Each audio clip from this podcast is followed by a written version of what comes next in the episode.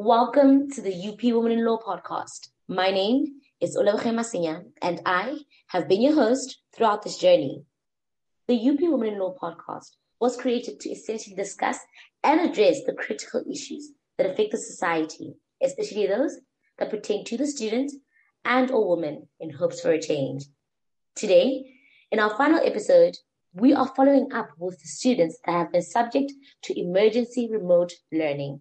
We ask them about the experiences throughout the year, their greatest difficulties, and about the silver lining that they have come to see.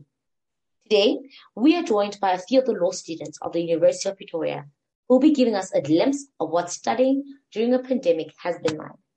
Ladies and gentlemen, we welcome you, Nomfundo Shilangwe, a fourth year student of the University of Pretoria, Khauta Mashiro, a first year student of the university, and Sophie Muzamendu, who's a third year student of the University of Pretoria. Thank you, ladies, for all being here and availing yourselves today. Thank you for having us. Thank, Thank you. you. Thank, Thank you. Great. Um, Khauta, noting that you are a first year student, how has been your overall feeling about emergency remote learning? How have your feelings about it changed when it was first announced that this would be the way forward and now? Uh, thank you so much for that question. Um, my overall feeling towards online learning right now currently, I think I'm very much comfortable with online learning, if I can say so. In the beginning, I was definitely confused. It was a very new experience for me because having to transition from um, high school, where I, I went to school every day and I was exposed to students, my fellow classmates, and you know, being under the guidance of a teacher and all of that. And then now having to be online and be responsible for every single thing, um, attending tutorials, lectures, and having that sort of independence was a bit daunting and um, uh, confusing in the beginning. But I think now I have found my feet and I'm adapting really well to online learning. Um, and I'm very much comfortable. I would say I'm very much comfortable because it works with my schedule, and I find that my time is a bit more flexible. So yeah. Sophie, as a third year student, how has your overall feeling about this been?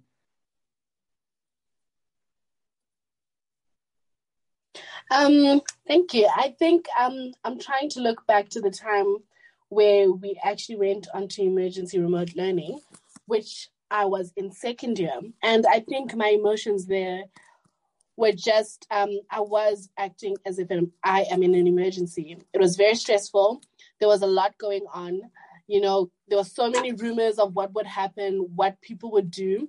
But I think now, where I am now in the second semester, after almost two years of being in this situation, I think I'm more comfortable. I think I, I'm definitely more comfortable and I am actually okay.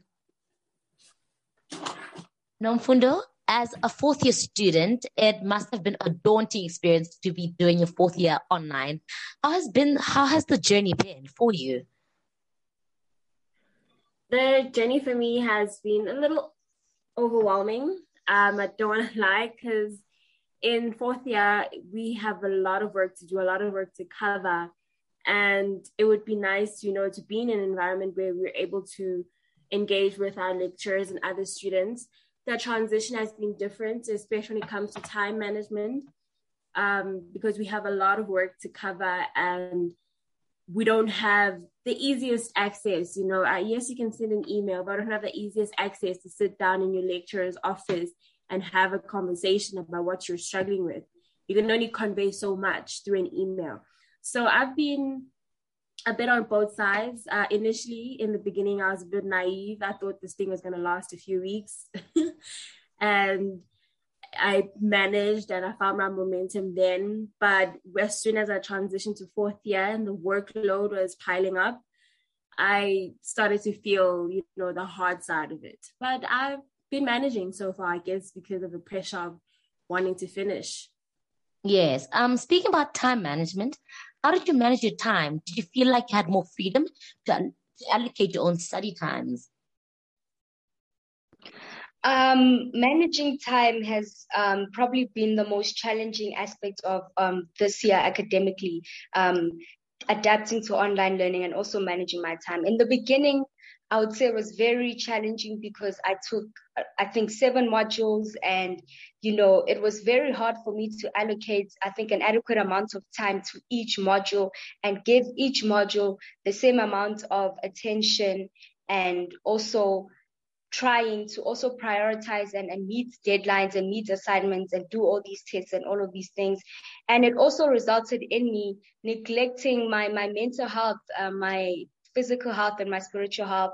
But I find that now in second semester, because um, the modules have reduced and I'm taking less modules, I find that I'm able to give enough time to, for my studies and I'm also able to prioritize and look after myself. Sophie, how has your time allocation been? Um, yeah, I think I agree. My time allocation was difficult at the beginning because I think um, the transition from going on campus to online was extremely different. There was more work, the work was harder. And I think I really had to be realistic with myself in terms of time management. Whereas we're on campus, you'd go to school, you'd come back. It'll be a little bit easier to sort of um, look at what you need to do for the day. Whereas now you have to make the schedule yourself, you have to work on your own. So it was definitely difficult. That's true. That's true. Um, does speaking about time allocation, another thing that's linked to time allocation is the amount of work that lecturers expect students to do. What's the amount of hours that lecturers expect a student to spend during their coursework during a, every week or every day realistic? How could this impact a student that is heading a household? Um, I think the amount of hours that the lecturers expected us to um, prioritize for our schoolwork in a week were not realistic because at the end of the day, we each have different amounts of modules and they require different um, a different amount of energy and focus. So it was definitely challenging. And I, I think it was very unrealistic. And also looking at the aspect of being at home in a pandemic, I think because there was sort of, I think the lecturers had this presumption that because we are at home, therefore you should be able to allocate this amount of time to your schoolwork. Um, it was a bit, yeah, it was a bit challenging, but I would say for someone heading a household, um, it was, I don't, see how it was expected for them to be able to focus on at least roughly like eight to nine hours a day on school and then also um, be able to to i guess cook or or do chores or look after and maintain a household. I don't see how that is sort of realistic. So in general i definitely do believe that the, this amount of hours that was expected for a module alone in a week well, it was not realistic at all. Thank you. Nomfundo, um, with regards to students that have been staying at home and might have had severe impact of the, uh, the COVID pandemic, what is the the realities of some students and some families that has happened through during the past year or so? Um, thank you for the question. Um, some of the challenges, well, I can only speak from a personal perspective. For example, I spent the first year of online learning at home, which was fine until, you know, the, the effects of the pandemic and COVID affected my family's finances. So I had to make a shift, an adjustment that I had never made before in, in my academic career of having to work part time while studying it's been a shift. It's been very different, but on my side, I've been managing somewhat. However, I do feel, I just wanted to add to what Hata was saying that uh, the way the lecturers expect us to work and to complete the work that they give us has been unrealistic and uh, unaccommodative and also borderline rich people privilege. Um, some people, some students, they come from homes where they have in-house helpers that do the cleaning, the washing, and the cooking. they have enough money so that so they don't have to support themselves or their families. So the assumption that we all have the same circumstances post the pandemic, it has been a challenge for for someone like me who had to make that shift in during the pandemic. And yeah, it's, it's been it's been a challenge. It's been a challenge. There's no other word that I can use. Yeah. Thank you. Thank you. and you I'd so also much. like to, um, I don't know if it's possible, but I just want to ask, um, since you guys have been on campus, what these amounts of hours that are allocated right now, do you think that it would have been the same had you had we all been on campus? That's a They've great question. Never been. Sorry. No, no, no. The hours. sorry. The hours allocated have never been realistic, but I feel like since the since the pandemic, the amount of work they give us and the hours that they allocate for each module is completely unrealistic. For example, I have a module I'm currently doing. This lecturer gives us a crazy assignment and it says it should typically take you five hours. How? When it takes me five hours to understand your assignment question. Yeah, yeah. hundred percent. I think I think also with online learning, it's difficult because if we're on campus, you know, it takes 10 minutes to get into into class and then, you know, then 10 minutes to settle down. So you've already like killed 20 minutes in the lecture. And then the lecturer is only speaking for 30 minutes. So you'll only be, you know, you can concentrate for 30 minutes. But with online learning, from 0.0 0 seconds to 0, 0.50 minutes, you know, it's it's learning full stop. So it, it's a lot more work. I support that. I really do support that. It's like uh, the the number of lessons and the hours of the lessons is extended, and it's no longer Yeah. as when we were on campus would be thirty minutes max, and then we'd have to rotate. Yeah. yep. Yep. Yes. Um. So, um, the, do you guys think that the university created a safe environment for students who are not effectively dealing with the anxiety that COVID has caused?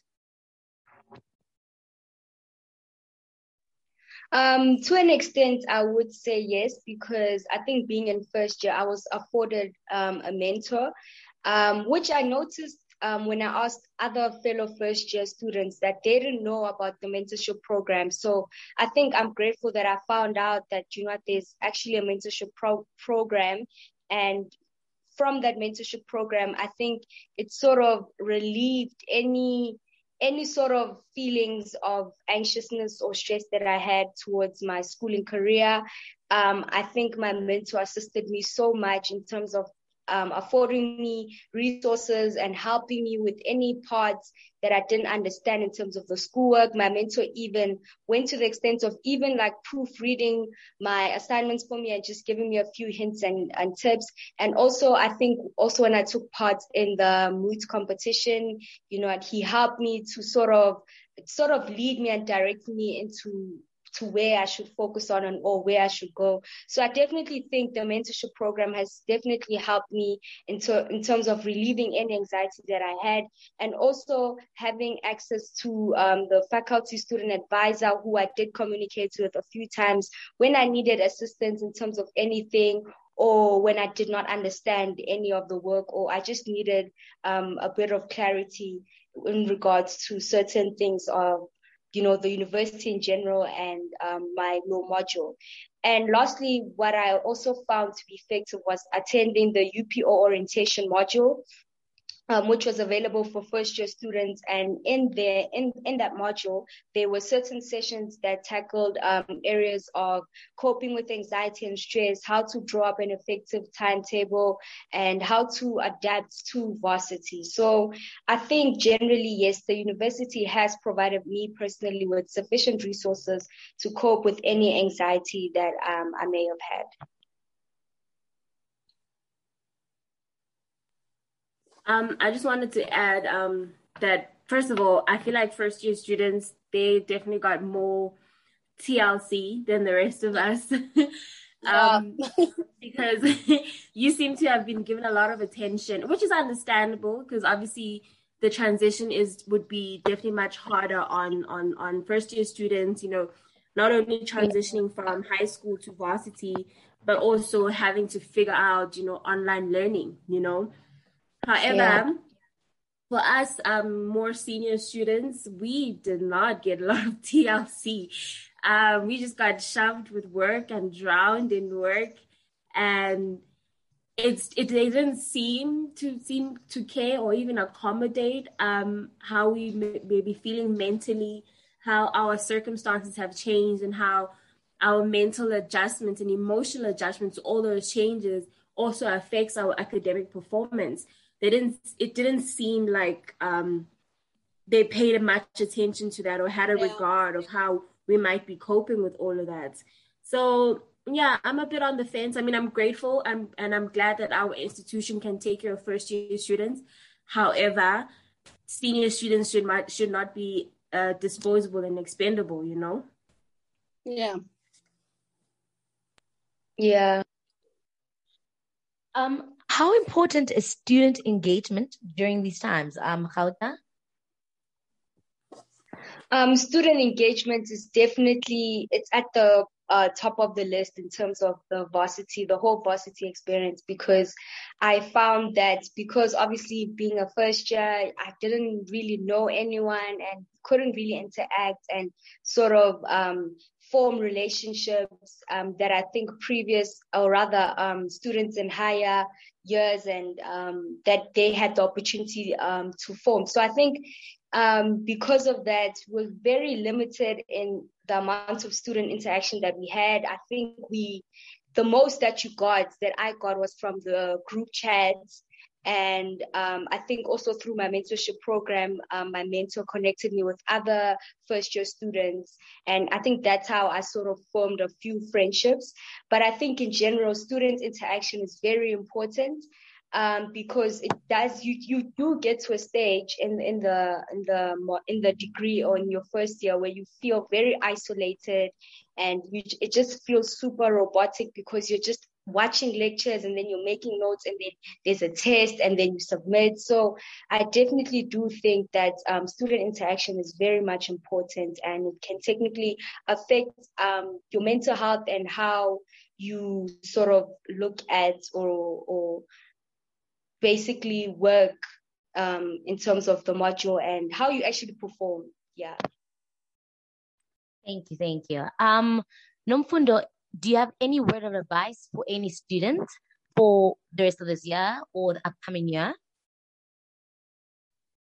Um, my number one advice to myself and anyone else um, studying: take care of yourself first um, you are not going to be a functioning human being if you're not taking care of yourself first. No matter how demanding a module is, you have to give yourself that time. And I'm assuming we're all law students, yes? Yes. Um, read, read, read, read, read, read, read. You have to love to read if you do this module. And if you don't love reading, I don't know, force it force it and don't just read you know legal stuff you know read other stuff because all these things mm-hmm. uh, contribute one thing about the field of law it's found everywhere you could be, be reading an article yeah. about kim kardashian reading yeah. an article about Kim Kardashian and figure out how the law would play its part, how media law, how entertainment law, you know, could play its part in whatever she's saying, whatever she's doing, you know. So read and enjoy reading, take care of yourself, and also engage. Don't be afraid to engage with whoever and anybody, whether it's students, candidate attorneys, lawyers, judges, anyone that you can reach that you're not afraid to reach, reach out to them. Thank you. So that's my top three. thank you. Thank um, you so much. I, I definitely agree with Nomfundo on everything that she said. Um, I think for me, the one word that I just want to, um, you know, say is communicate. And for me, that's communication in everything, even in your friendships, even in your relationships, even in schoolwork, communicate because ultimately, by communicating, you're setting boundaries for yourself to succeed. So for me, that would definitely be the word of advice that I would give. Thank you. Thank you, ladies. Well, there you have it. Now, as we have mentioned in the beginning, this is our final episode of season, and we'd like to thank our listeners for all of the support that we have received and all the individuals and organizations that we have collaborated with for their patience and guidance. Shel Silverstein says it best when he says, There are no happy endings. Endings are the saddest part. So just give us a happy middle and a very happy start. And that is what we hope that we have given you. It is woman in law underscore UP on Instagram and Twitter, and woman in law UP chapter on Facebook. Until next time, goodbye.